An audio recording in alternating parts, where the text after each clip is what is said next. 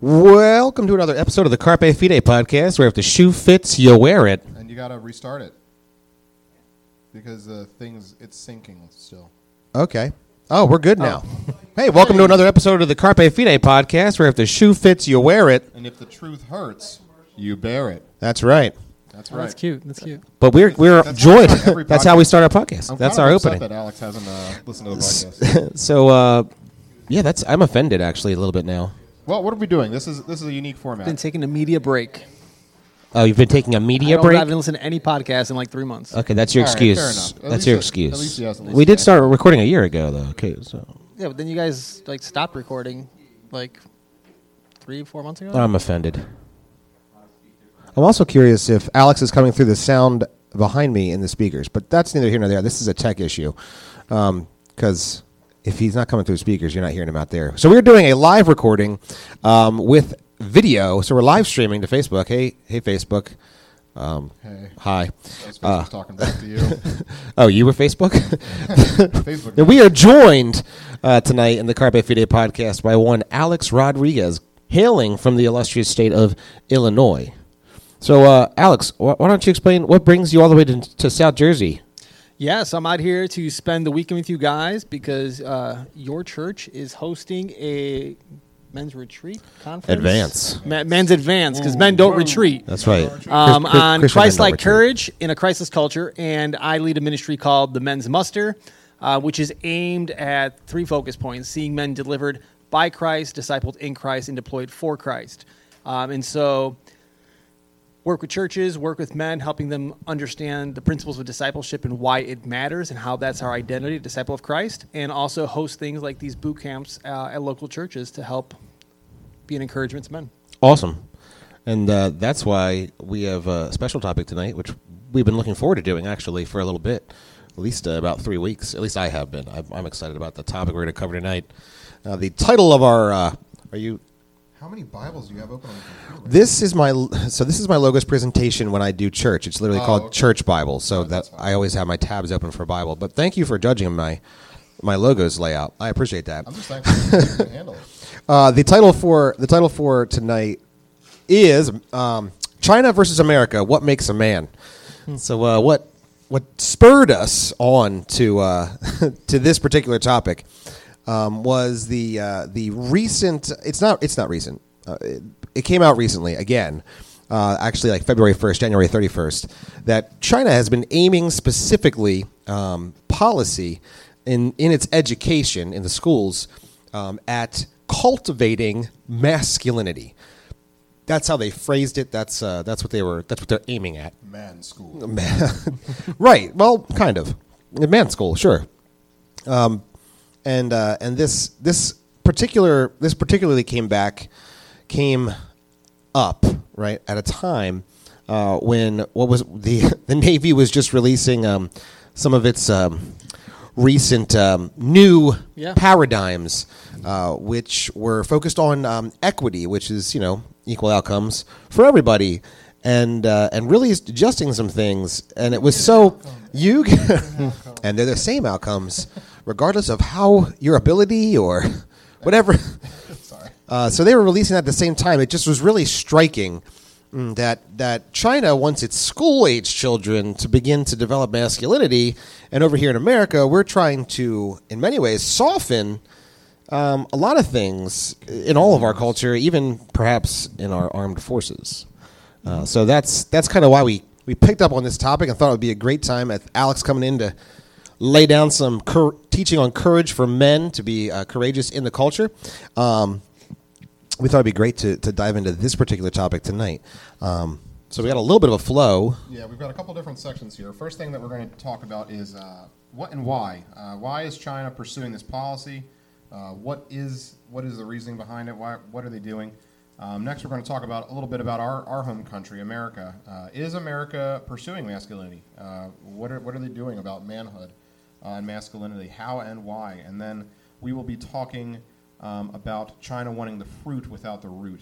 Um, we're going to be talking about um, how Scripture, uh, what, what, what, what we as Christians, what, what the root of What- what- what- masculinity, what- what- what- what- uh, what, what the root of masculinity is, uh, which is found in Scripture, um, and then we're going to talk uh, talk about what we should do, how we should respond to all of this um, as Christians uh, in our local context and in our local churches. So that's the flow. Um, and I, I, had a wonderful preview of this conversation at lunch today. Um, so I'm really, I'm really excited to listen to it again. This is your second time having this conversation. It's great. like Tony the Tiger say. So uh, what what do you guys think? What, what, what's China doing? Why are they doing it? Why are they, why are they man camping it? Yeah, so series of articles came out, and I guess China overall, the powers that may be, were looking at their culture, and they just felt that the boys were becoming soft. Uh, they were becoming radically feminized, and they were seeming to position that really in the categories of strength and responsibility, uh, and just as they looked at the landscape of their boys, saying those characteristics are missing, and we need to figure out ways to cultivate it and cultivate it quick. Uh, is that is that a fair summary? Yeah, yeah. Uh, they were definitely focused on uh, the fact that, um, and, and it all stems from that that one chi- that one child policy. That, that's really where it stems from.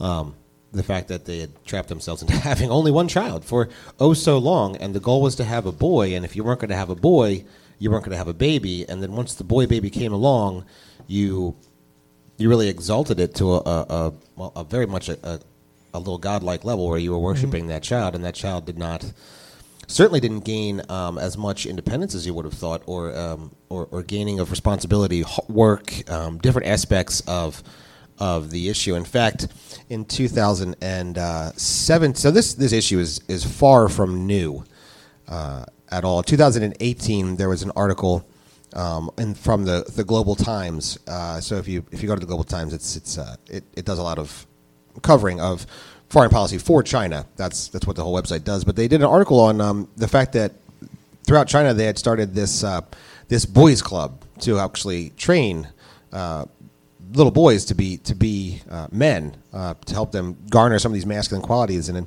uh, it said in the in the article it says in the six years since it has established the boys club. Uh, this so this would be the, the six years prior to 2018, so 2012 to 2018. The Boys Club had accepted about 20,000 boys from ages 5 to 12 whose parents pinned their hopes on the training to help their children to overcome problems of being lazy, acting cowardly, obesity, or crying too frequently. And uh, that's kind of how the, Yeah. the, the the children had been cultivated. Um, uh, particularly the the, the, mascu- the the little boys, the, the children that needed to learn masculinity, uh, and so they needed to have an initiative. They're, they're, they looked at having this initiative back in 2017. Actually, was the first time they looked at uh, addressing this. So uh, we're here in 2021 where it's come up again, but. Um, much like everything else, uh, when something goes under the radar for China and it resurfaces, it's already been too late. That's usually that's usually how that goes. So it's already too late. They're already working on this. 2017, they actually had released um, they had released a, a book into the fourth and fifth graders called Little Men. Little. We have that book, don't we? No. Laura, Laura Ingalls? Oh no no no no no no no no not that book. You silly. They introduced Little Men, which was designed to teach the Louisa little. May Alcott. Yes, that's correct. Louisa May Alcott wrote Lu- Little Men. That's the American version of a classic. s- Yeah, but not Laura this. Ingalls Wilder's uh, She wrote Little, Little House Women. on the Prairie. Little House on the Prairie. That's There you correct. Little Women was I know things. Louisa May Alcott. So she wrote right. both the men and women. Yeah, oh, this is Little th- Men thank and Little heavens. Thank heavens. It's like having Siri here right now with a live audience. it's so fantastic. We just ask questions and Google's listening all the time. Quality over quantity. So they wrote released a book called Little Men. It's in China, Chinese, and I, I did look at trying to purchase it myself uh, off of Amazon, and, and it is in Chinese uh, completely. There's no English version. because- Amazon didn't ban that one. Oh no, no, it's not banned. No, and I uh, can't read it. I can't I can't read it, but I could buy it for twenty dollars. Um, but it is an education course to help little boys discuss and, and learn masculine topics in their school system. That was 2017, so it's here. It's, Yeah, it's here. Global Times had a 2021 article, and it says here it is a beauty for men to show their toughness in demeanor, spirit, and physique. Education is not only meant to foster men and women, but also duty and responsibility. Hmm, um, yeah, I like that. That's Yeah. I I mean I agree. Duty and responsibility, absolutely. Things I never thought I want to say, or never thought I'd say, and, and also don't want to say. I agree with the Chinese Communist Party on this particular point. Super awkward. Yeah. But I think one of the things they also hit on, um, I don't know if we're transitioning too soon, but like they were also recognizing that the Chinese boys were being immensely emotionally driven in all things. That's correct. Um, and so emotions became kind of the the hard drive uh, that directed everything, and they recognized that as a problem, um, something that needed correction. So, looking at, um, you know, I, it's crazy because in America, emotionalism is God, right? I mean, when we elevate our emotions to such a high status here, um, that that to, to not emote or to put down your emotions as even possibly potentially being misleading is is kind of scorned or spurned and it's like it's it's just interesting how the CCP like saw that as a problem and then quickly corrected that even over the course of a few years. I mean, thou- tens of thousands of children are going to these these camps, these schools. It's uh it's insane.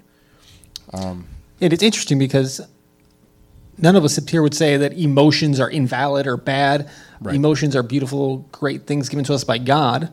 Um, but like, I, I got kids at home. My little boy will often get upset or bothered, and simply because he had that emotion doesn't justify the response or the action. So, you know, having to think critically. I'm feeling this, but is that the proper response? And is this the proper expression of that response right now? Um, and so again, uh, an area that I think, without knowing all the details, at least at the surface level, I could agree with the CCP on that. That young men, well, even calling them boys, I think calling them young men, right, is important. Uh, should not be uh, emotionally driven. I mean, for that fact, nobody should be emotionally driven.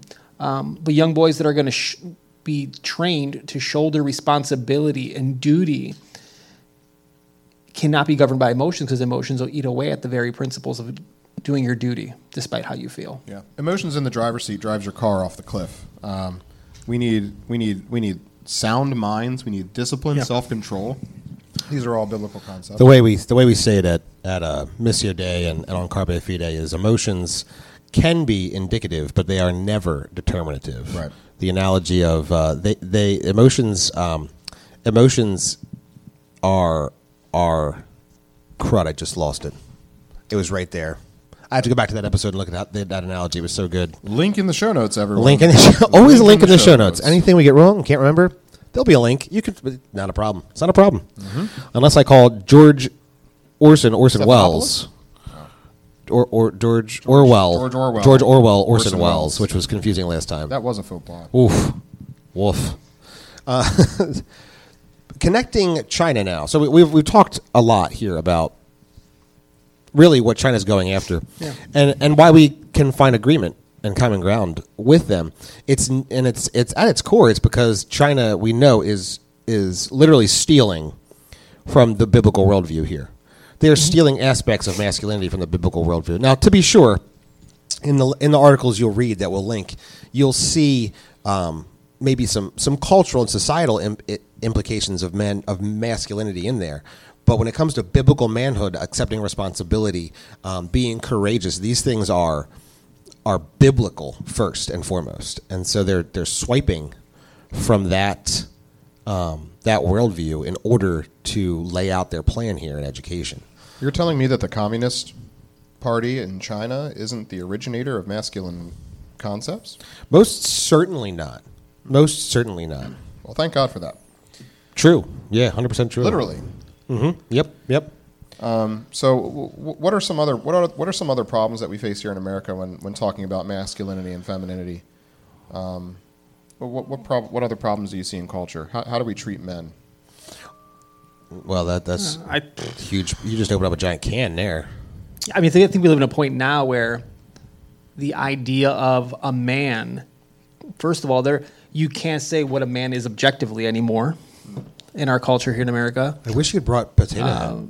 Yeah, I mean, Uh, it's almost like someone told me and uh, I forgot. so I think there's a part that I can draw one. Please don't draw one. the definition the definition of a man or what a man is cannot be objectively true um, and so it's constantly being reshaped like plato what it is and i find it interesting that uh, when we talk about manhood the new phrase is toxic masculinity and so it's interesting when they say toxic masculinity because that presupposes there's such thing as masculinity to begin with, and that there's a positive aspect of it. Yet nobody wants to define that. They want to say everything that's wrong with masculinity, but they never want to isolate what's right with masculinity or what it is. Well, it's everything that's not toxic. So anything that toxic masculinity is, it's not that. So the femininity. Well, everything that's not the toxic part. So I like think- the yeah. strength, Yeah. Well, for, forwardness. used correctly. It- it- they So they don't think- talk about it yeah. though. You're right. That's the Yeah. problem. So nobody talks about masculine in the positive sense. I think defining masculinity, right, is important. And there's a variety. Some, you know, if you go to the secular world, masculinity is simply going to be chemicals that produce certain responses linked to testosterone and things like that. But I think understanding that would be that would be the to science world. To yeah, the science world To and, and, science. and psychologists analyze that and all that. Believe yeah. in to science. to science. Yeah, trust me. Okay. Follow to, to science. Okay. But when we talk about masculinity, I think we have to talk that there are certain characteristics, attributes, and expressions that are intrinsically tied to being a man. So ag- aggression, for example, Right. You know, is aggression necessarily bad? No, it depends how it's expressed, how it's wielded. Um, you know, what's the object of the aggression? And so, simply saying that aggression is something that's toxic is, I think, just short sighted. It's not understanding. If somebody breaks into my house at night and is seeking to do harm to my wife and children, and I display a high level of aggression to stop them for the security and safety of my wife and children or somebody else's wife and children, if it's on the street or something, that act of aggression is virtuous. It's good. It's, it, it, it's, it's given to me by God. And so I think the culture that we live in right now, because they're exterminating God, has no way to properly define masculinity. And so, on top of that, we have, you know, the powers that may be, which I would say first and foremost are influenced by Satan, are trying to exterminate. Because if you exterminate masculinity, if you exterminate manhood, if you exterminate the idea of men, then everybody's left with the daddy wound. And who comes in to save the day? Right? Big Daddy. Hmm. Big Daddy G. Mm. The G stands for government. Oh, okay. Okay, because God Glenn? also is the great healer of all father wounds. Oh, yeah. the government, right? Well, True. but you meant governor. In, in, here. in our culture, here, the, here. the powers that be Yeah. is what we were talking about, ah, particularly. So, And- yes. And you see that in certain, you know, so lower socioeconomic communities where there's a father missing and young boys have certain characteristics that are displayed negatively. And the way to fix that is government assistance, government programs, and mm. all that, um, which just perpetuates a problem. yeah. Um, and then certain agendas come in, and I mean, we're at the point now that it's not even toxic masculinity; it's just a race masculinity, right? A five-year-old can just determine whether they're a male or a female, or however they wish to identify. And so, I think we're not even at the place now where masculinity is deemed toxic, but the complete eradication of masculinity, femininity, and just saying we're just humans and we can express whatever we want, however we want, whenever we want. Yeah. right, and that's this is where I think. I'm sorry, Jesse. You go ahead. No, No, you can jump right in. I didn't mean to cut you off. no, no cutting off. Can here. you please show everyone what you did on your book? Show them right now. You show your work. I drew a potato. So I had originally asked Jesse to bring Mr. Potato Head since I knew we were going to try, attempt to do a live stream, so that we could illustrate. No one can see this. no one can see it. It's it's a grotesque. It's a grotesque circle, which is supposed to signify a potato. Follow Carpe Fide on Instagram. Carpe Fide on Instagram. You'll see the Mr. Potato Head or the potato head that was drawn. Let's say a jelly And- bean. Say a jelly bean. Forgot the eyes. The whole we didn't need to draw anything on it. The whole idea was that we have eyes. So are they going to cancel I'm Toy not- Story because Mr. and Miss Potato Head in there? It's gonna be super sad. So what happened was what happens is with the potato head debacle that's going on, the potato head without any of the the features is just a potato, which turns out is a plant, and I, I believe it's one, well not one of the few plants in the horticultural world that is both gendered. It is actually asexual reproduction. There's no gendered plant there, so it's just a potato. No, I'm, I'm failing. Potato plants have Right. flowers. Flowers have Right, flowers are gendered. Ah. pistils. Everybody's got an agenda. But- Also, they can reproduce by their budding of their of the. But where does the pollen come from in a flower? What's that? Doesn't a flower have both parts? Because yeah, so male and female. correct. So But it in of itself is not a separate gender. The fle- I see what you're saying. for example, concept. here. Why are you talk know about what? things you don't know? No, I, I do know. So, for example, and here, this will be enlightening, and maybe this will be another topic to talk about on another Carpe Fide podcast. I'm ready. But the marijuana plant actually has apparently gendered, oh, different gendered plants. You need you a male. The family of Ilex has that. This- there are several. So, so I know crap, you Okay. big butt munch. About marijuana. Yeah, I said All it. right. I said it. So there are some plants that have both a male and a. Potatoes aren't one of them. So having a potato here with no features on it is obviously just a potato. And imagine Mr. Potato Head here. Well, no, just potato head because there's, There's nothing no on eyes. it. But if it's only the stereotypical features that go on it, right? Then then just stereotypes are all that masculinity and femininity is. Right. But obviously, that's a poor answer for what it is, right? It's something that is inside you. Well, if it's something that's inside you, and then it matches up with biology, biology dictates masculinity and femininity by by sending over two X or an XY chromosomes in your in your basic cells. I know that there are mutations. Okay, don't don't come at me with that nonsense. Okay, that that is not the defining role of either XX or XY. Yeah.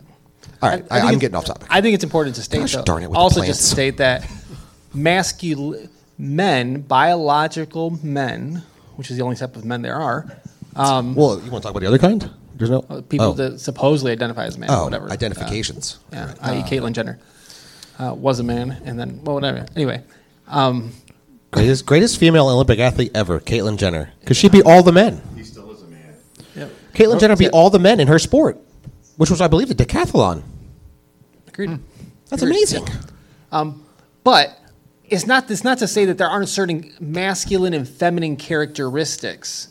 Like if a mother, um, recently in the news, there was this this young boy, 18, 19 year old boy that was looking in the window at this girl. The mom caught him. He tried running off, and she just dropped him. She Yeah. tackled him. It was a good tackle. It was a really good tackle. I think she aimed a little high. She could have aimed a little lower, but it was a good tackle. that was an express. There, there was a there was a masculine expression of aggression there, right? So it's not to say that masculine masculine expressions or feminine expressions can only be displayed by a man or a woman, but characteristic of them on a day to day basis, masculine uh, expressions are for men, biological men. Now, and- but women can display masculine traits at times. Well, that's because versa. so what we have here is the is is what we would call the complementarianism of the Imago Dei, Mm-hmm. right? So I mean, oh no, wait, that would be transitioning to our biblical point already. I, I think we should. You think we should? I don't know. For I feel like we're flying through this right now. Are we going way too fast? I, I don't know. We talked a lot about plants. we did talk a lot about plants. And now, everyone, now I'm going to get all these questions from people like, uh, "Why do you know so much about marijuana? Marijuana. I mean, that's my question also. What's up with the marijuana plants?" Look, I'm just saying, I knew a thing. Okay, I have friends. you did. Jeez, I don't know, and I'm not saying anything about the friends that. And you know what? It's not. It's neither here nor there. Neither here One of nor the there. thi- You know what- about it, and, and that's nothing and anybody that's, else can that's do it. about it. And um, when we when we think about the American culture and ma- manhood and womanhood, one of the things that goes into it is that men and women can display the same characteristics. But I, I would always one of the things I always think about as they display those characteristics, they're still uniquely of the Yeah. that particular course. gender. That mother is displaying that um, in a way that is completely um, and and rightly identified as a very beautiful paternal maternal instinct. Agreed. right? And that's that's it's awesome. We watched that video and we're like yes uh, by the way link in the show notes of course. Um, are you writing that down? Is it paternal and maternal? It, she is a parent and a mother so i was saying a paternal it doesn't have to be. I just said paternal and realized i wanted to focus on the ladies so it makes it Okay. maternal. I was confused. thanks for that though. Great you know what we should just edit this whole thing There's nothing, there's nothing wrong with clarifying. all right um, but but Doesn't in trans you're wrong. It just means I'm more right. the the thing one of the things that we talked about earlier, Alex, when we were discussing this podcast, and you and you brought it up, and it was uh, it's a it's a great point, is that in the erasure, right? The goal being the erasure of masculine and feminine. Rather, it is just you know you're you're you're anything. You're, you're a all blank of it. slate. You, you are what you want to be. Right, and and in, in erasing these things, um, and the the assumption of of those roles fall to somewhere. They always fall to somewhere. So so when we see characteristics of masculinity like protection and provision, right? Not that those can't be displayed in a feminine way as well, but that they they have historically, biblically, biblically and historically been garnered to the man. To Yeah. uh, but so something else has to take that place, and the same with the with the, with the woman who who is nurturing and culture building through through the home and and children and and and as uh, being caring for other individuals outside of the home. That that also needs to be picked up by something as well. So with that whole in America, what we're seeing is we know who wants to fill it. Yeah, I mean, government's definitely stepping in on there. Yeah, I mean, it's the same people that are filling it in China. Government's trying to tell you what masculinity is. It's true, but they're but one government's actually saying that masculinity is you know whatever, Yeah. and you know there's not men don't have masculinity, or men, if men have it, it's actually just toxic when they have it, right? And one government's saying, oh my gosh, our boys are very soft, and if they maintain this way, we're going to have a real problem because it turns out humanity does not repro- reproduce asexually, and we're going to need to fix this. so there's two different Unlike potatoes. there's two different answers to this question coming from China and America, and it's almost Right. shocking when you look at the, w- which country is answering that question which way. Correct. And I think it's interesting because whether you're America and you're trying to do away with historical norm normal gender associations, right? Uh, which is just ludicrous. Or you're, you're in China's end and you're trying to boost up more masculinity among the young boys. The question still is you're operating from a certain presupposition that these things do exist or have come from somewhere. Right? So you're trying to redefine something that you recognize you didn't create. Right? So you have to ask yourself where, what is the origin even of masculinity, of femininity? Where does that come from? And depending on where that origin is, you have to ask yourself do I have even the right or ability to restructure and redefine the thing? Right.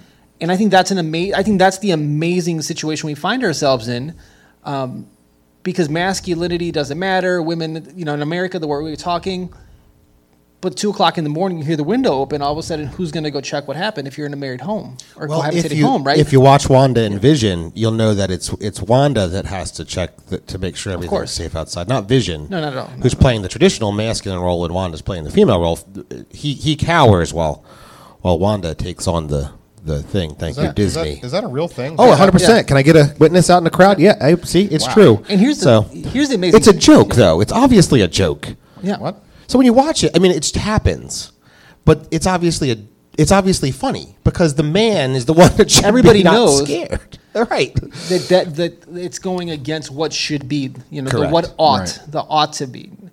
Um, and I think one of the most, and and I think it's just so heartbreaking though, because we're setting up. I have two da- beautiful daughters at my house. I have a daughter in Washington State, and to think that they're going to grow up in a, they're growing up in a culture that's that's putting a narrative forward that their future husbands should not necessarily take that position of leadership to be the protector, provider, and presider of their home is heartbreaking because it's going to just lead to a train wreck in our country. It's going to lead to a just unbelievable amount of abuses and neglects and depression and I mean men commit suicide at far, far higher rates than women do in America. Why? Variety of reasons, but I think one of the things is we live in they're living in a time where there's no dads in the home because the value of a man in the home has been completely diminished. Mm-hmm. Tear the family, Yeah. tear the society, tear They the destroy the nuclear rebuild family. it the way you want it. And you can't have a family without a father figure. It's just reality. If we're talking biblically, the Bible doesn't say there's no love like a mother's love. The Bible says there's no father, there's no love like a father's love. And so we see that this idea of masculine masculinity is central to the flourishing of societies, the way God created it. God made Adam, he's supposed to care, protect for Eve. They have children, they procreate, his sons do likewise, and so forth, and so forth, and so forth. It's nothing new. The devil attacks the woman. Adam stands by idly because Adam didn't rise to his God given masculine responsibilities Coward. right? And so Satan knew that, and we see that forward. every society that seeks to live according to a godless agenda does what they can to push strong, God honoring, masculine leadership away. That's how you disrupt God's design. You disrupt God's design, societies collapse upon themselves. Hmm. That's just what happens. China recognizes this to some degree that if you lose the men, you actually lose that, that position of power and protection and provision. So it's so funny too, and this is this maybe goes more into touches more into the the articles and this whole meta idea that we're kind of seeing over um, in more of a political affair kind of way across the globe. This globalism, this globalism here. Um, so when you're when you're looking at the globalism, you have and, and this is absolutely. I mean, this is I, I gabbed this out. I didn't Facebook this out a couple weeks ago, or yeah, maybe yeah, a couple weeks ago. Um, yeah, Gab, it's a thing. So the idea that this policy that China's got in place has been in place since 2017, right? We're hearing about it now because our our our culture, like there are other countries that are upset that America's culture is seeping into theirs, right? It's seeping into Europe. It's seeping into China, even, right? This whole culture of, um, well, I mean, I. I don't like using pejorative terms. I feel like SJW is a pejorative term, um, but this whole culture of of degrading masculinity and femininity, right? And and so now the, now four years later, after 2017, you have a book entered into the school and a whole paradigm shift in education. Now 2021, it resurfaces again, right at the meeting of the People's Congress, which is such a joke. It's a Giant air quotes there. Oh my Giant gosh! In China, quotes. the meeting of the People's Congress in China, right? It resurfaces four years later, and now there's an outcry of, "Oh, but who are you to say what's masculine and feminine?" Chinese government, and I'm pretty sure Xi Jinping looks at you and says, "Um, I say whatever I want," and He's a reasonable- that's kind of what a- you're going to do. So he's a reasonable guy. No, he's very reasonable. Absolutely, he's probably listening. He's like, just drop it that in the comment box. Don't forget to put your name and address. We'd like to know where you live. Um, They already know. they already know. So Facebook told them. 5G, 5G everywhere. Oh no, we're getting into a wholly totally different conspiracy theory here. Um, that this whole, but but they're looking they're looking at this scene right. Like if we could, and they started four years ago. If we can get this whole masculinity thing down right, uh, in 40 years we'll be walking into America. Who's going to stop them?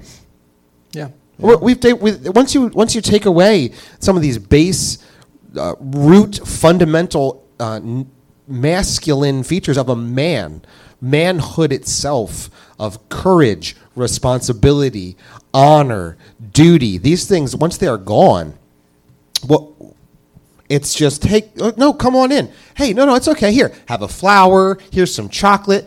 But what else would you like, right? Because there's no, there's nothing there left, all right, from from what God has made man, and and and therefore there's nothing left. And this is the this is the sad truth. There's nothing there left for what God has made woman, either. Right. When you, Um, when you strip the one, you strip you strip both of them. And your line was great. China wants the root, wants the fruit, right? The Yeah. fruit of masculinity without the root, which is God created, right? That's the initial root. I mean, that's the only way. Real quick to Jesse's point, like it is when you strip one, you just strip the other. We're seeing this right now with the Equality Act and what that's going to do for female sports, right? And a, good, a high school girl who has worked so hard to get an a, a, athletic scholarship, and you know Bobby decides to identify as Barbara and smokes her in the track field, and he After smoking previously because Yeah. he's a man and that's what happens. They're just differently built. And he takes he takes all that, and so women. it- It's it's funny because the destruction of masculinity is actually the destruction of women's rights. Yeah. Is what that is. Now, as far as the fruit and the root is true, because so mon- not everything China is saying about masculinity is right, but those things that they are saying that we can amen and agree with, that's the fruit. But you have to ask, where does that come from? It comes from God. God made man. God made woman. Therefore, God defines masculinity and manhood, femininity and womanhood. And it's there's always been an understanding of what it means to be a man. And so I think of in the book of First Kings, chapter 2, King David is about to die, and he knows he's about to die. And so he's talking to Solomon, his son, and he says to him, As for me, I am going the way of all the earth. Be strong and be a man. There was an understanding there between David and Solomon of what a man ought to be. David didn't need to unpack it, his boy knew it. Boys today, young men today, you can't tell a young man today, be a man. He's, gonna, he's not going to know what that means. It's probably something toxic. It's toxic. Why would I want to be that? It's toxic. I mean, I think I didn't. When I grew up, um, my father walks with Christ now. Praise God. But growing up, that wasn't the case. I had no idea what it means to be a man. I fell into manhood. I picked up things along the way, but there was never a set mold of what a man should be and an intentional stepping into it. I fell into it and bumped myself around. So I got cues on manhood from the music I listened to, which was heavily hip hop and rap. And so Kid, women, Kid Rock. Oh, no. I'm, I'm looking at you. I see Kid Rock all over. and so women became, you know, part of being a man was seeing women as objects to be used, right? Right. Not, Yeah, not, right, not precious treasures to be protected, um, right? Uh, fame and the, and the recognition of men became something at the expense of integrity, right? Responsibility, no, you find ways, right? Ways to lighten the load. Manipulation gives way. How can I be most manipulative so I'm, I, I can get the most reward with the least amount of responsibility? Right? This is what is still going on today. And so, so I think so much of the, the know, you didn't- illiteracy of masculinity. You didn't say responsibility in there at all. You, you didn't pick up on that from the music or anything. You didn't learn. All of those songs I, uh, about responsibility and doing the hard thing. They were all about duty and honor. No, they were. I mean, yeah, I mean, I'm. Have you ever listened to Eminem, dude? That's all about like honor and virtue. And, Yeah, I mean, I gotta go back and listen. I think I'm gonna beautiful miss some of ballads of, his protection and honoring of Kim. Um, totally, we're gonna totally divert right now. Oh, but yeah. did you ever hear his first EP that he sold out of his trunk? yeah, I, Did you hear it, that? Yeah. that wasn't. So, that was so so funny how different that was from the rest of his mainstream stuff. And you know, there were, Yeah, but we that may be a digress, digression. digress. But even, Digression. I mean, even considering now, I mean, like there is a. comp- I mean, but it's affecting. It's affecting how women see themselves. That's why Cardi B and WAP is the number one song in America. How does that do anything positive for women? Nothing. And that song actually perpetuates the abuses that men tend to, to, to act out toward women because it simply objectifies them even more. So a man then looks at a woman as even more so of an object. Check out the Carpe Fide uh, episode Yeah. on the web. That's so, dis- it's so disgusting. So it makes me angry. Yeah, men, uh, the, It's I like think, it's like the sound that macaroni in a pot makes. you might need a bucket and a mop. oh no.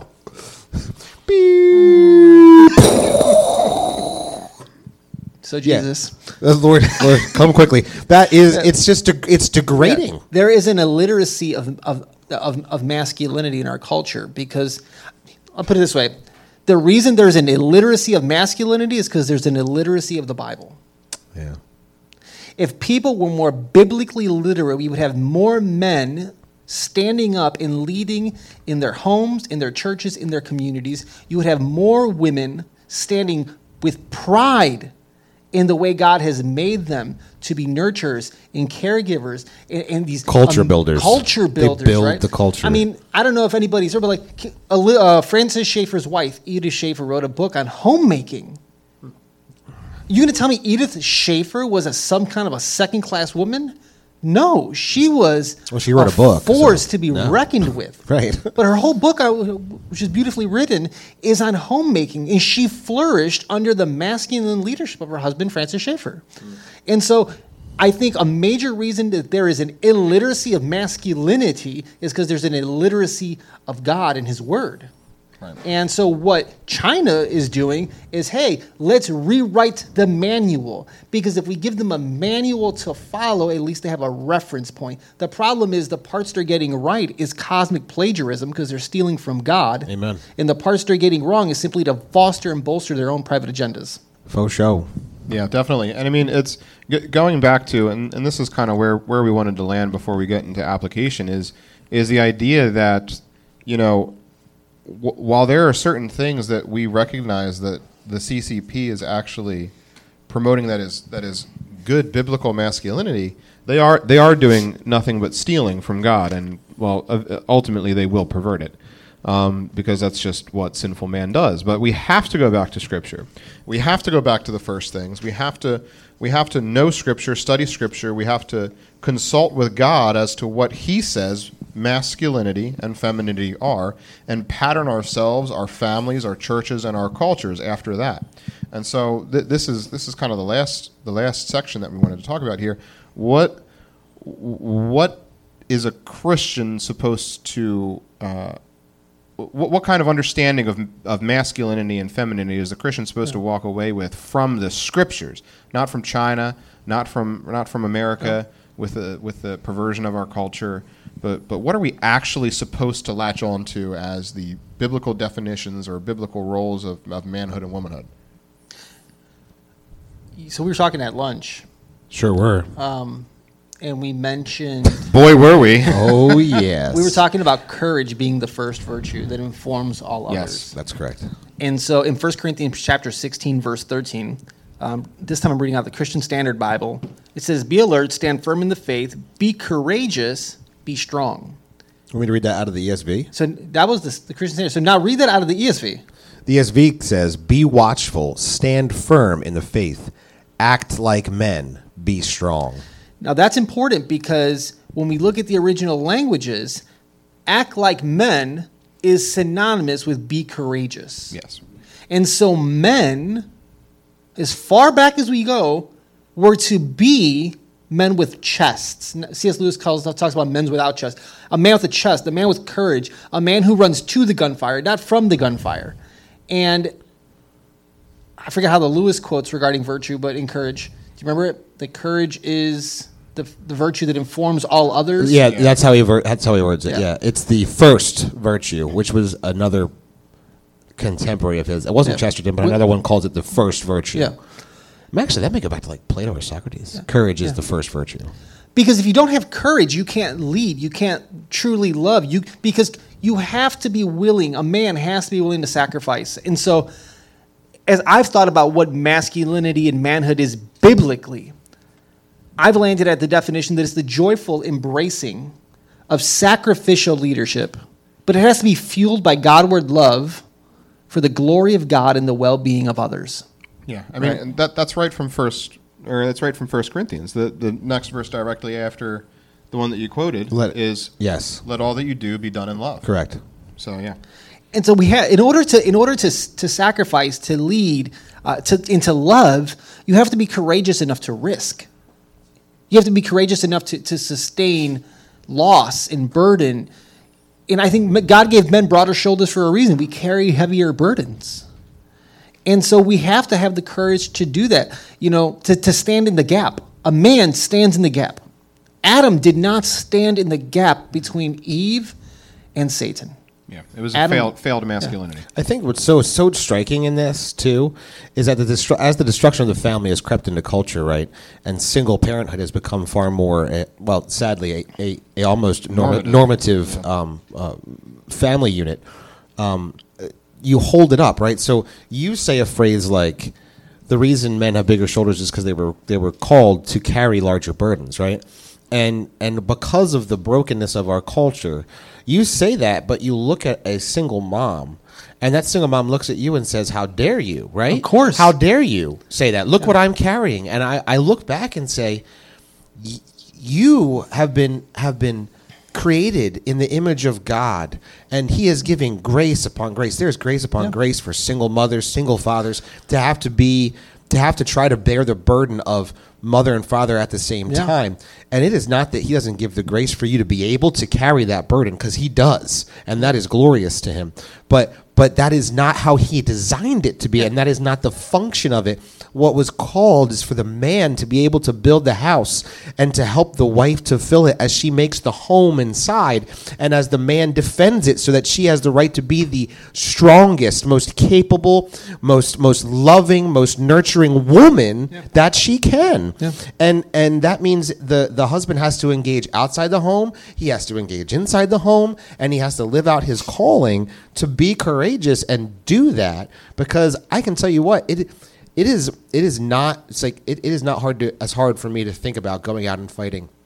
One of the things I love about some of the guys I listen to, men like like uh, like Jocko Wilnick and uh, and Willink Willink. Willink. I always I always mess that up. Jocko Willink, uh, Dan Crenshaw. Um, uh, I always forget the guy's name that did Black Rifle Coffee, but he has a podcast Matt Best. too. Thank you, Matt Best. Um, also, best-selling author. I don't want to. I don't want to take Matt Best down a peg. He, he also makes really great coffee, and that's what I like him for. Um, but I hear these guys talk, and they are they were glad to go fight and, and to do something that we look at as objectively uh, like very very masculine to stand on the front lines and, and fight the enemy. But they are thankful for that, and they often communicate how simplistic that was for them. How doing that was where they wanted to be, and and the action. Like, there's so much that's difficult in that moment, but the actual thing was simplistic, and that there's so much more difficulty in the layers of trying to build a home, Yeah. to build a business, to be in relationship. Um, there's so much. There's so much hardship there. So we, we work. I mean, it's work inside and outside. And I think that so a couple of things like I wasn't taking anything from single mothers. My wife before Oh, we no, got, absolutely. before we got remarried. Um, I didn't mean to make that sound yeah, like no, that. no, Did no, I make no, it no, sound no. like that? I'm so you sorry. didn't. Um, you know, I was me and her were previously married before we were came to faith. We got divorced because I was a bonehead, but then we got remarried later on after I came to faith and she came to faith. But she was a single mother for a long time, and I, as we were beginning the process of, of getting back together, trying to help her carry that load, and so I have so much respect and sympathy for the single mom, but it's not God's design, right? Like we said. And this is where, right? So if we're going to transition a little bit here to application, right? One of the ways that we can help lift up out of the ashes true biblical masculinity and by extension true biblical femininity is by the church then coming alongside a single mother right Amen. and men in the church saying hey are there things around the house that maybe i can fix hey you have a son let me take him to basketball practice let me teach him how to throw a free throw um, shoot a free throw you know let me Score a unit goal point. yeah. Whatever. Like, like we have an opportunity as the, the men in the church to help in those situations. Right. You got a little boy, let me do that, you know?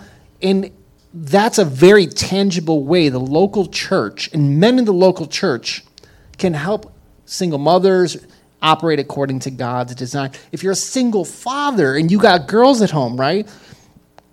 communicating with elders and deacons and maybe women at the church being able to help those young women and those daughters be the women that God designs to be. The church should be at the forefront of helping redeem this in the broken culture. I think that is a very important, intangible thing that can be done, and we have the resources to do it.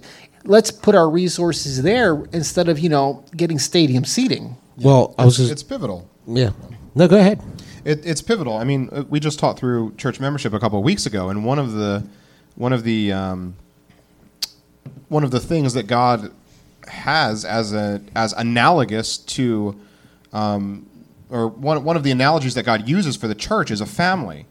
Christians are God's children. We are we are brothers of Christ. We are co-heirs with Christ.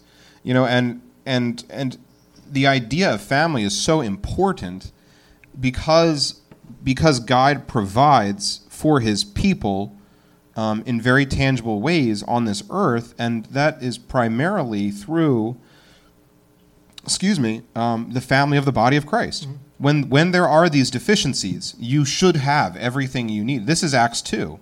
You sh- you have you should have everything you need within the body of Christ. It is it is brothers and sisters meeting the needs of of the family together.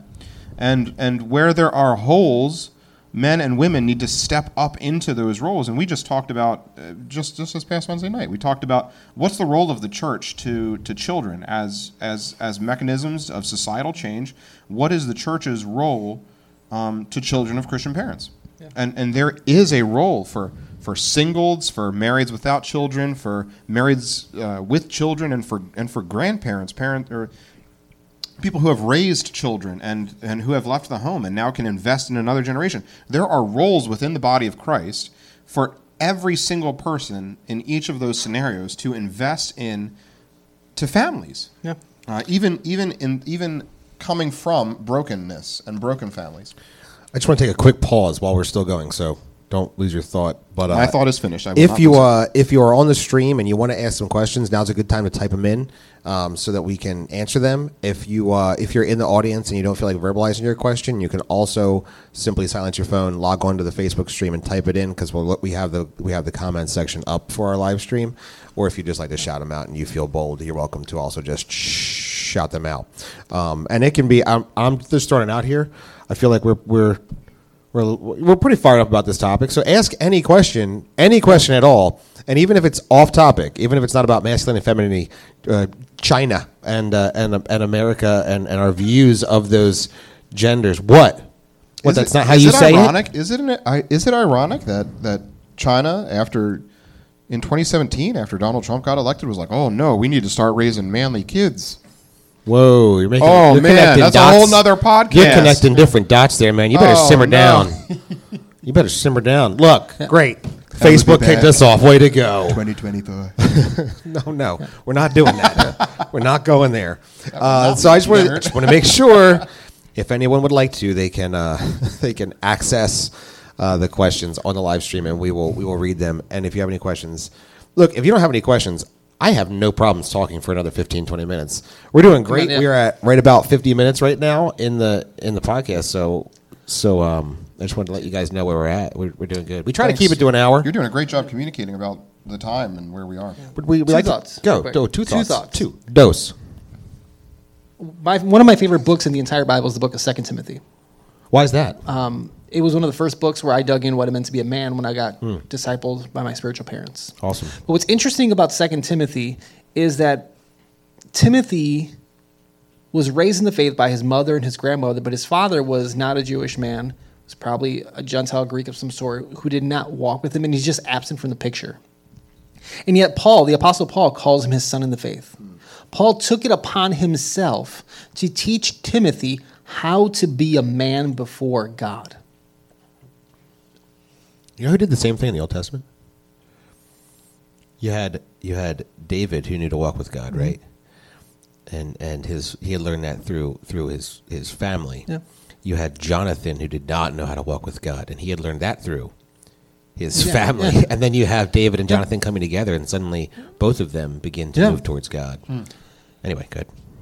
And so there's this one of the practical things we can do as a church is wherever you're at, finding a younger man and trying to pour into him hmm. biblically. Yeah. Biblically, right?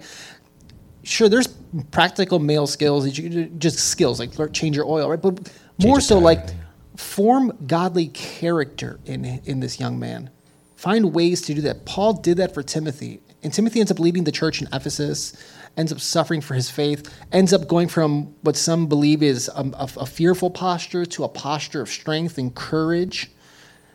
Why? Because an older man in Christ took it upon himself, took the initiative to invest into him. I think that's a super important uh, component when we talk about this. I think another important aspect as we think about the church and, and, and these roles is as men, like you're like, I'm a single guy, what can I do? We need more men being involved in nursery, in kids' church. Why? Because those younger children need to see positive examples of strong men willing to invest to them in what appears sometimes to be the most mundane of tasks. Yeah, if you're from Missio Dei, this should sound like stereo right now. Yeah, so I yeah, I, yeah. I'm outside. I'm out in Chicago, and kids ministry is basically all women led for the most part. You're pulling teeth to try to get kids to uh, men to do that. I was thankful. I had a pastor who said, "If you want to be a pastor, first place you got to learn how to serve." And I served for like three years with the kids ministry, right? Little boys and little girls need to see godly men invest, leading and investing into them from that place. They need to look at those men and say, "Wow, that is a picture of, of security, of instruction, uh, of care, of compassion." That's a practical way to help shape and redeem true biblical masculinity.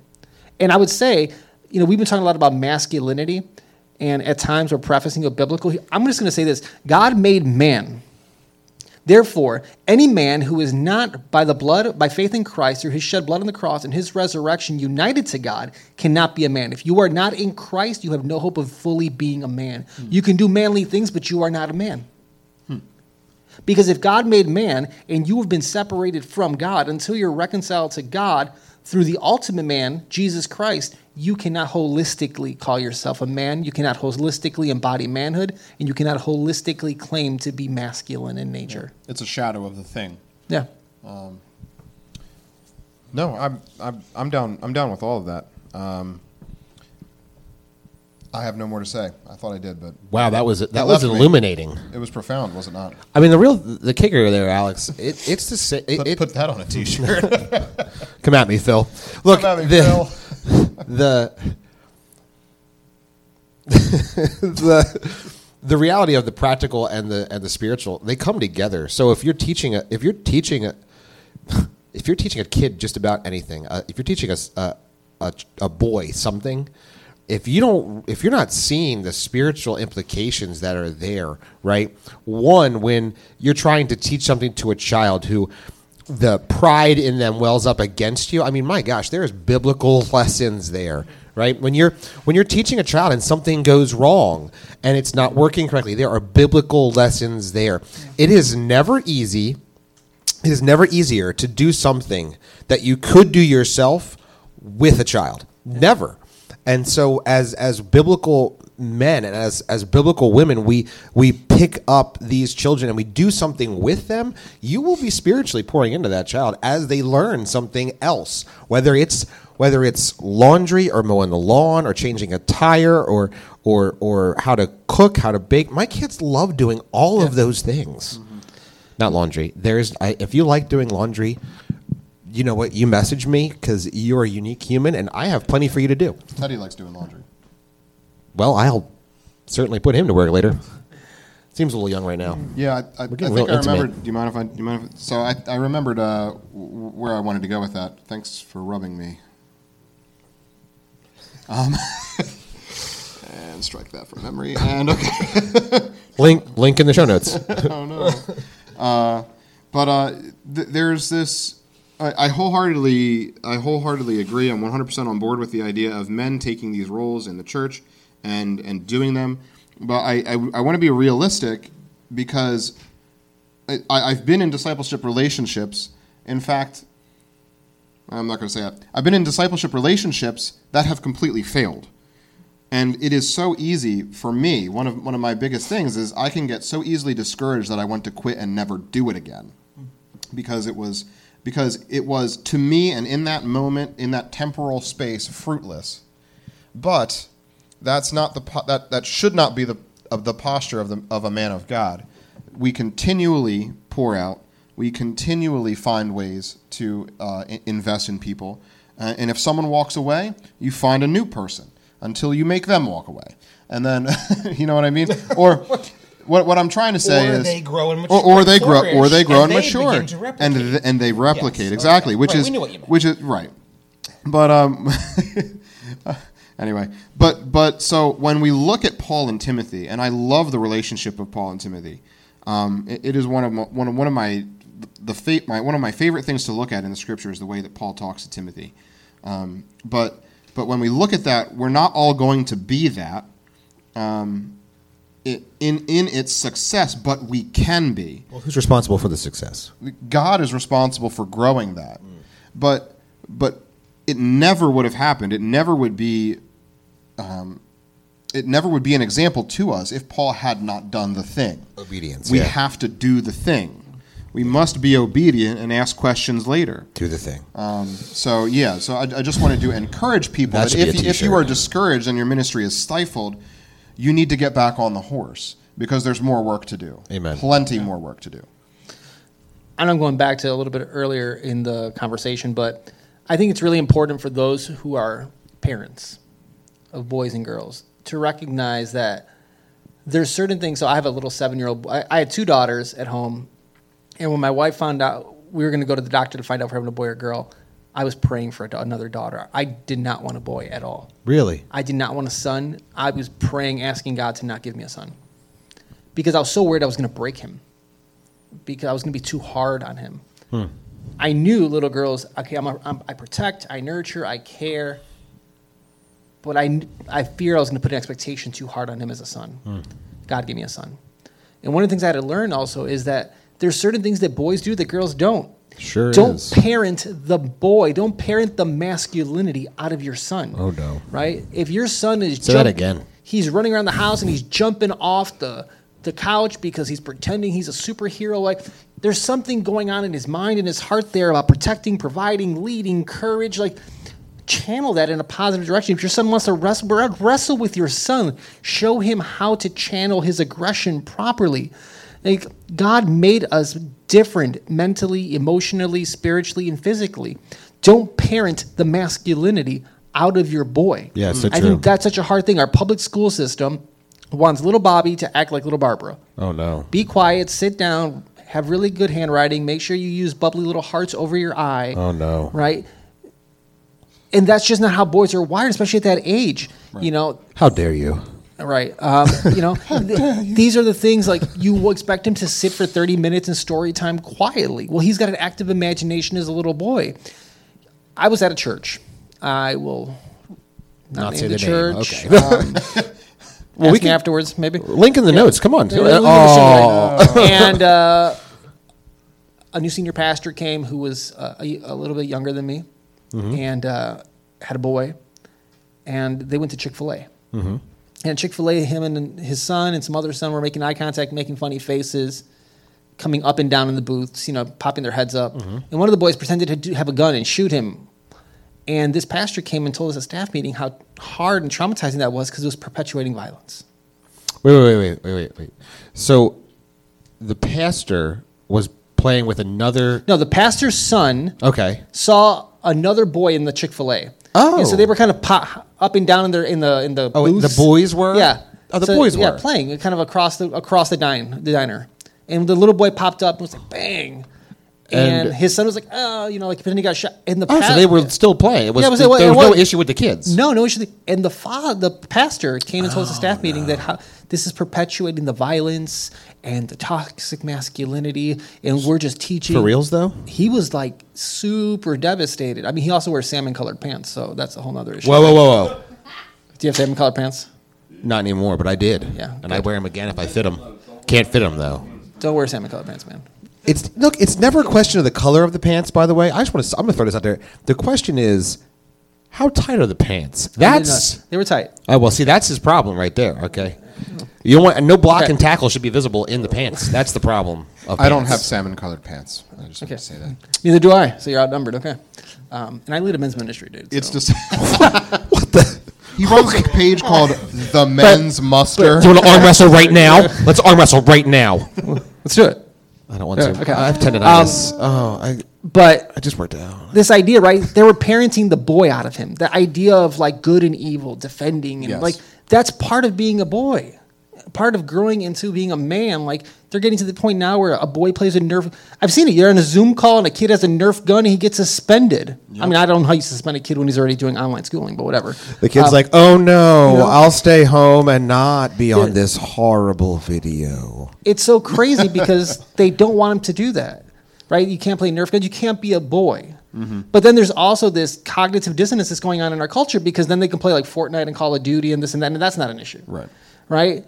But people are they're trying to parent the masculinity. They're trying to instruct the masculinity out of our young boys and young men at the schools for sure, at the public school system. I mean, that is just Well, it's it's um it's institutional. I'm, you use your terms. I'm just you know, I know how much you love to talk about education. I, I've been holding my tongue. it's this the whole time. institutionalization of insti- of education, yeah, right? Institutional emasculation. Oh no! Oh. What? What? Oh no! I'm gonna. Um, there's no questions online. Does anybody have any questions here? Any thoughts that you wanted to discuss, maybe more in depth, or you want to be, offend somebody? Go ahead.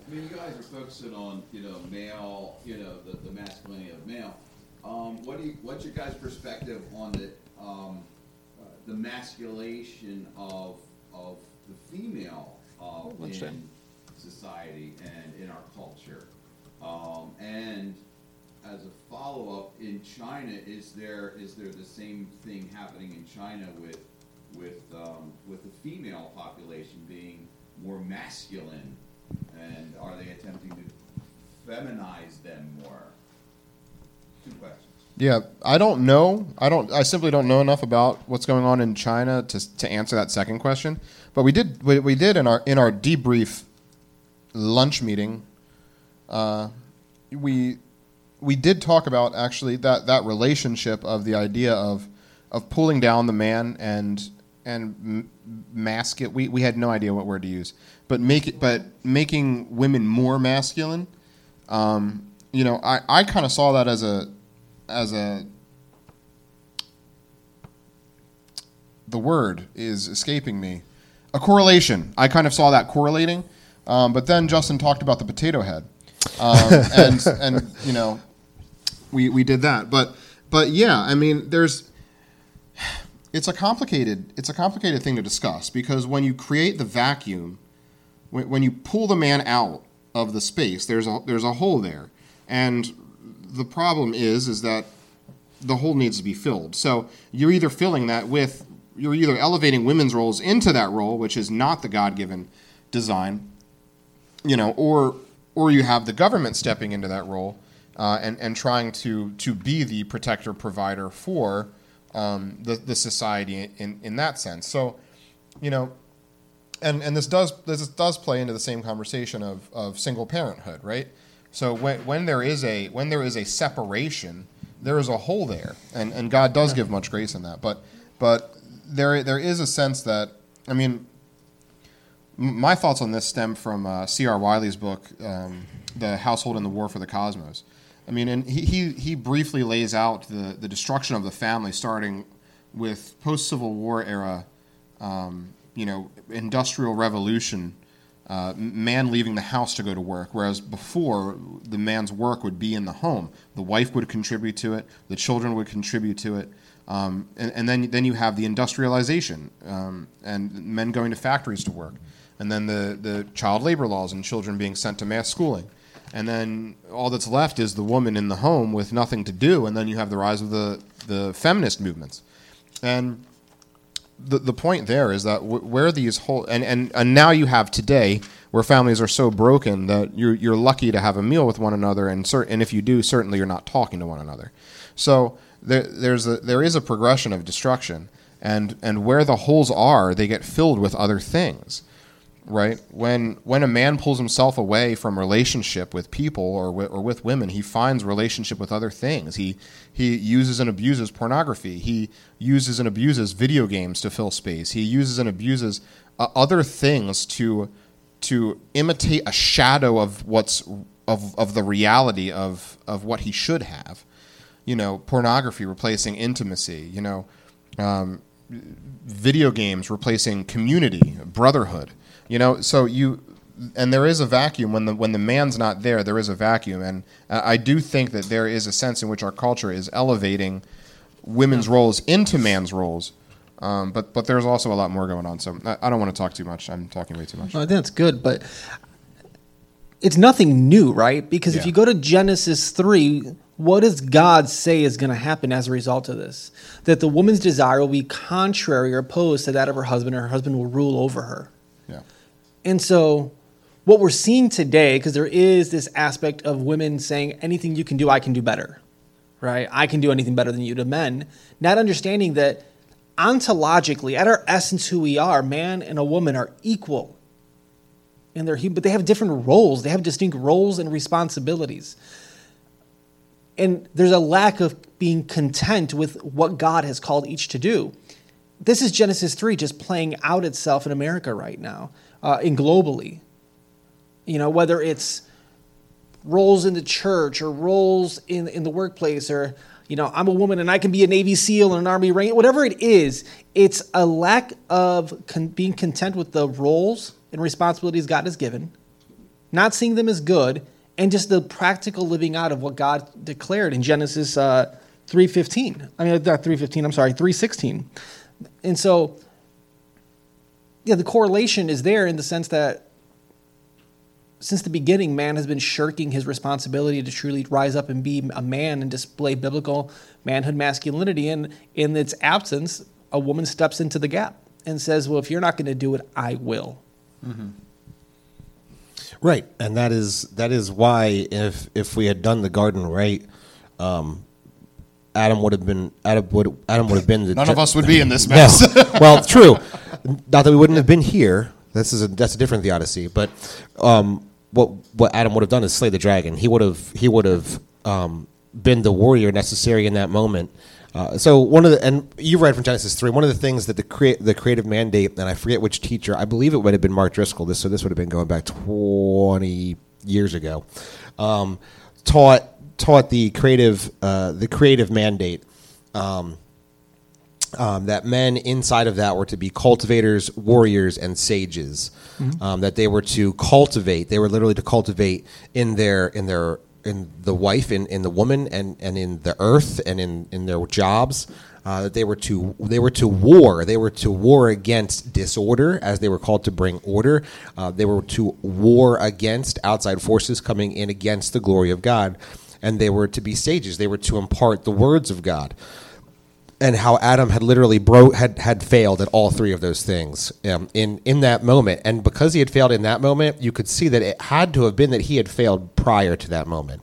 He had not done what he was called to do prior to that, because Eve's adding words to God's word. So he, Adam had already broken down in some of his his um, desire. If he had been a warrior, the dragon doesn't get in the garden. That's just the way it is. That dragon's got to go. I mean, so there's there's ways in which we as biblical men create the environment where Eve literally can fill the role of being the thing that completes in in humankind the imago Dei in the in the man and the woman both being created in the image of God and then displaying different different attributes more primarily.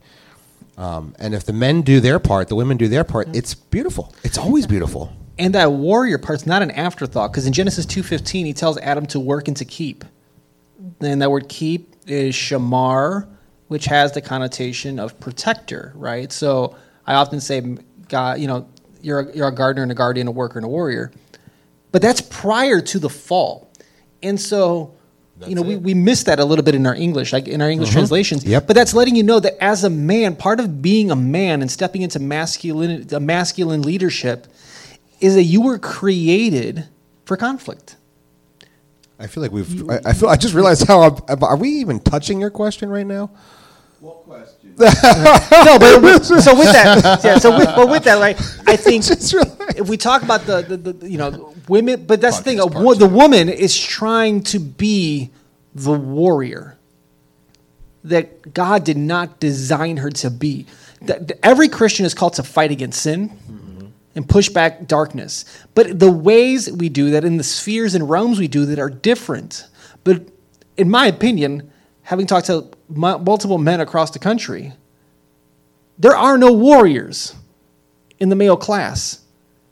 And so women Speak are rising yourself. women are rising up to fill the ranks, right? It's like the book of Judges when they mention uh, Deborah. Well, it was in the absence of any male leadership she rose up, and so we're seeing that. And then to make a Christological kind of connection to kind of bring some of this home, notice that Jesus is the groom, the church is the bride, right? We see a distinction of roles and responses and how those two relate to each other. And then you notice that wives uh, women are wives are supposed to respond to their husbands as, as they do to Christ. So the husband does play that lordship role. It's a it's a subordinate, it's a delegated lordship, but it's a lordship nonetheless. And the woman responds as the church responds to Christ. But because men are not access, so we can get into this whole other topic. Would be the- Goodness gracious! the Just to be clear, of- we've uh, we've the- just hit, we've just touched the hour. the By way, myth of servant leadership. I think servant leadership among men is a myth. It should be servant lordship, in my opinion, because in Ephesians five, men are called to both serve and exercise authority, but men are serving, not exercising authority, and so women step in because women, any when men do it biblically, women flourish. But in the absence of men exercising their God-given, God-honoring authority, the woman steps into that role. Mm-hmm. Well, if, I, I And so mean- that's the that's the masculation because in the absence of a masculine man, somebody has to fill that role. I don't think. So. I mean, if if we're, I mean, at that point, I feel like you're just re- redefining a term so that you can reassert what the term originally meant. I mean, I'm fine with the term servant leadership. The problem is, if you're not leading, then you're not doing servant leadership. So yeah, I think the, but- but I, I, the reason I push back on that is because some people, well, I'm just leading by example. But there's an authority, and as in a position of authority, there's also a delegating of what people, other peoples are supposed to do. But you're leading by example of service. But that's what he's saying. When, or I'm sorry, I assumed it was he that was you were speaking in the third person there. I'm assuming that that was a he saying I'm just leading by example of service. When what we're saying is, if you're a servant leader, you lead, and at times you will serve, and that is how you will see that. But you are a leader. But if you look at the majority of literature out there, Mm-hmm. servant leadership is all about your actions, never about the speaking and delegating of authority. In the vast majority of, you know, and that, and you see that playing out with guys that go to work, they do, but they don't actually have that authoritative leading with the sage component that you said that you made reference to Driscoll. That's all but evaporated in most homes. I work hard. I just I, I serve for my. I, I do this for my wife. I do that for my wife. You're doing and doing and doing, but are you Okay, so you're being so. You, so I thought you were actually speaking that the servant leadership was was not fulfilling the warrior aspects. There, you're saying that it's not fulfilling the sage aspects. I'm saying that the warrior, I, I, you can't separate the warrior and the sage because this, the way that the man is the warrior is by being rooted in the Word of God, communicating, washing in the Word of God, and Fully that's agree. the part where men are failing, right? That that ex, that the the authority in the administration and instruction of the Word of God Right. is missing in the vast majority of men, and when you take that out. You, if you remove the word of God, you remove your masculinity. Right. I think what we're I think what we're Might be communicating. talking past each other a little bit. Same Probably, Yeah. but I, I think what we're really seeing is the what what what you're speaking about the problems with servant leadership that you see. It's the answering of the culture to what was what was a domineering in previous Yeah. times, a a a, a callousness actually in many ways. Um, as we look at, at at the times of explosions between the the well, I mean, there was ebbing and flowing of highs and lows in, between the 20s and the 50s in our culture. Um, but that, that idea that a man provided and he did certain things and he didn't he didn't touch other things and that wasn't Yeah. his responsibility. So if he did his thing, he was good, and if he doesn't touch those, that's over there. And I think a major portion, at least, you know, I'm just speaking from experience, conversations I've had, which is a narrow, narrow focus, right? Is that so much of what men are talking about when they talk servant leadership gets wrapped up in this idea like happy wife, happy life, right? well, that's just horse crud anyway. But what, what ends up happening is you're actually not being a man then. You're actually just being a little servant slave, a puppy dog. I don't even want to say the word you're actually being, but yeah, Yeah, you're being a puppy dog. And so a lot of men operate in this puppy dog mentality just to keep their wife happy. They're more concerned with pleasing their wife than pleasing the Lord. And when you do that, you've completely given up your mas- your, your biblical masculinity. Yeah, and if you think life's about, if you think you were ever designed to build a happy life, then you have missed the point of living in a Christ-like way. Uh, it- happy life. Yeah, and so I just like as we talk about that, like complementarianism today has become like now we have soft complement. That's a whole nother conversation.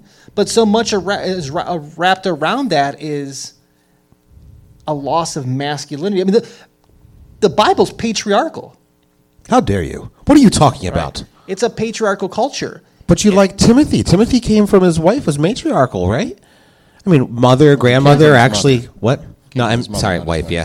he came from his mother. So you had mother and grandmother pouring into Timothy to to build a spiritual. Yeah, and God blessed them.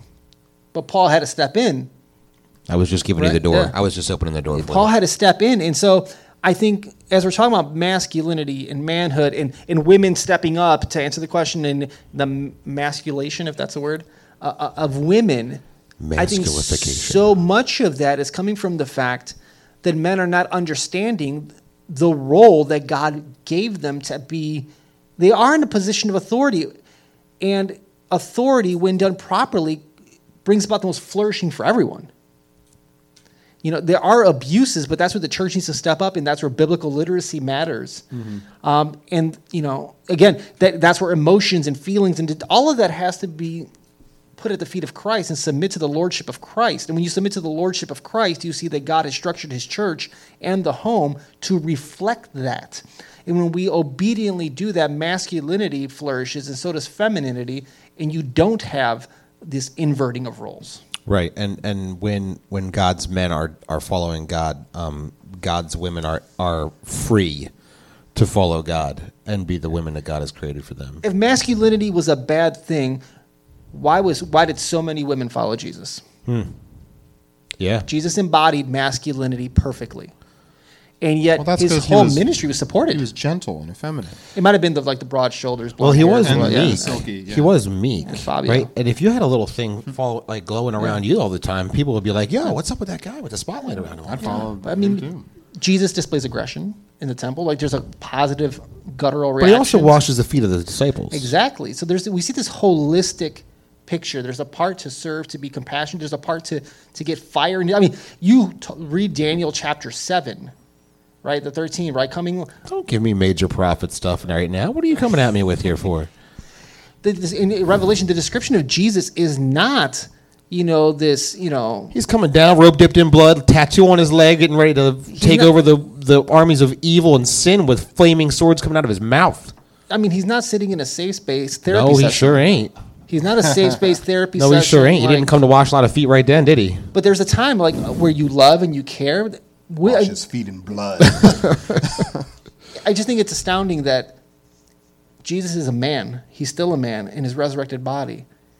And women followed him. They didn't view his masculinity as toxic. And so, therefore, masculinity, when done in a redemptive lens, is not toxic. It's not good. And it brings about the most flourishing, especially considering the Roman culture back then where women had no rights. Jesus elevated women, their roles, and their value to a level that flipped the world upside down. 100%. Agreed. Jesus valued women far more than uh, third and fourth wave of feminism has ever valued women. Yeah. 100%. I said it. S- Certainly more than Cardi B. Oh, no. All right, great. ma- macaroni in a wait, pot. WAP, WAP is worship and praise, right? Macaroni Worship and in a praise. pot. Get a bucket and a mop. What is it? so sad. Well, we are going on an hour twenty now. Actually, I was so to- so I apologize. There, we were a little over. Anybody else have any other questions? any other questions? Everyone's like, I have regrets for asking one question. I will ask no more questions. I don't have any more questions. I, I just have regrets. I just need to know where's the where's my time coupon? I'd well, like now to you guys redeem- know how I felt at uh, lunch today. So No, I think you enjoyed yourself. Everybody else is wishing that they, they that the regrets are there because you were eating at the time. So see, that's the Ah, difference. I was eating at the time. Good meats. Very good meats. I literally sit down and, and I'm looking and I'm like, the waitress brings over meats and Jesse, you're, you're hitting keto up again, right? Oh, yeah. And like I'm, I'm there and Alex and Jesse just have little, little plates of meats and I'm like, what did you order? The meat sampler? mean, I oh, we wish ordered they'd a put la it all carte, a la carte meats. Meats everywhere on the table and they're all eating meats. I'm like, oh, geez, this is manly. We eat meats now. So, oh, manly. Thanks. Well, this is the end of the podcast. Gotta cut it off. And uh, this has been the the Carde the Carpe. I almost Card- maybe say Cardi B. Carde Bipe. I just want to stay. I just want to say real quick. Just wanna, on the pick this up on the live stream. These these new epically awesome shirts that are coming soon to the awesome Carpe Fide website Web store. web store. The whole it's gonna have there's gonna be blogs and, and like fireworks, but this is the awesome. Come and take it pulpit shirt. Come and take it. It's my pulpit. So if you know about the Gonzales flag, I it'll, uh, you'll um you'll you'll gain some understanding of that. And I'm sorry you had to see it modeled first here on my fat body, but then yeah, tough crap. I'm a little curvy. I like my curves. I'm really glad I did not stand up then. Maybe it would have been easier to see the image though. But uh, come and take it. The uh, Gonzales flag uh, usually has a cannon on it, and uh, basically the whole idea of come and take it. Uh, people, are, people, some people were like, "Wow, that's a really aggressive shirt. You shouldn't be so aggressive." And I said, "Clearly, you haven't read the Bible." And then I looked at them, and, and then I looked at them and said, "No, uh, it means that God has given the pulpit to to pro- to proclaim the word." And uh, and if you're going to come after the pulpit, um, you're going to have to come and take it because we ain't giving it up. Nope. Nope. So uh, that's coming soon. Just a little FYI. Also, check out the Men's Muster on all the socials. The Men's Muster, um, and uh, you will find A Rod's fantastic content there. Fantastic socials. Appreciate it. Yeah, he does a great job. Um, he really, he really does a good job. Much like Carpe Fide and Missio Dei Church at at uh, creating content, um, graphic imaging. Ah. Thank you. That's what I was looking for. I don't do it. I don't make that, but but both these guys, fantastic at it. Um, and uh, as we end our podcast here, uh, as always, Must remember, Seize the faith.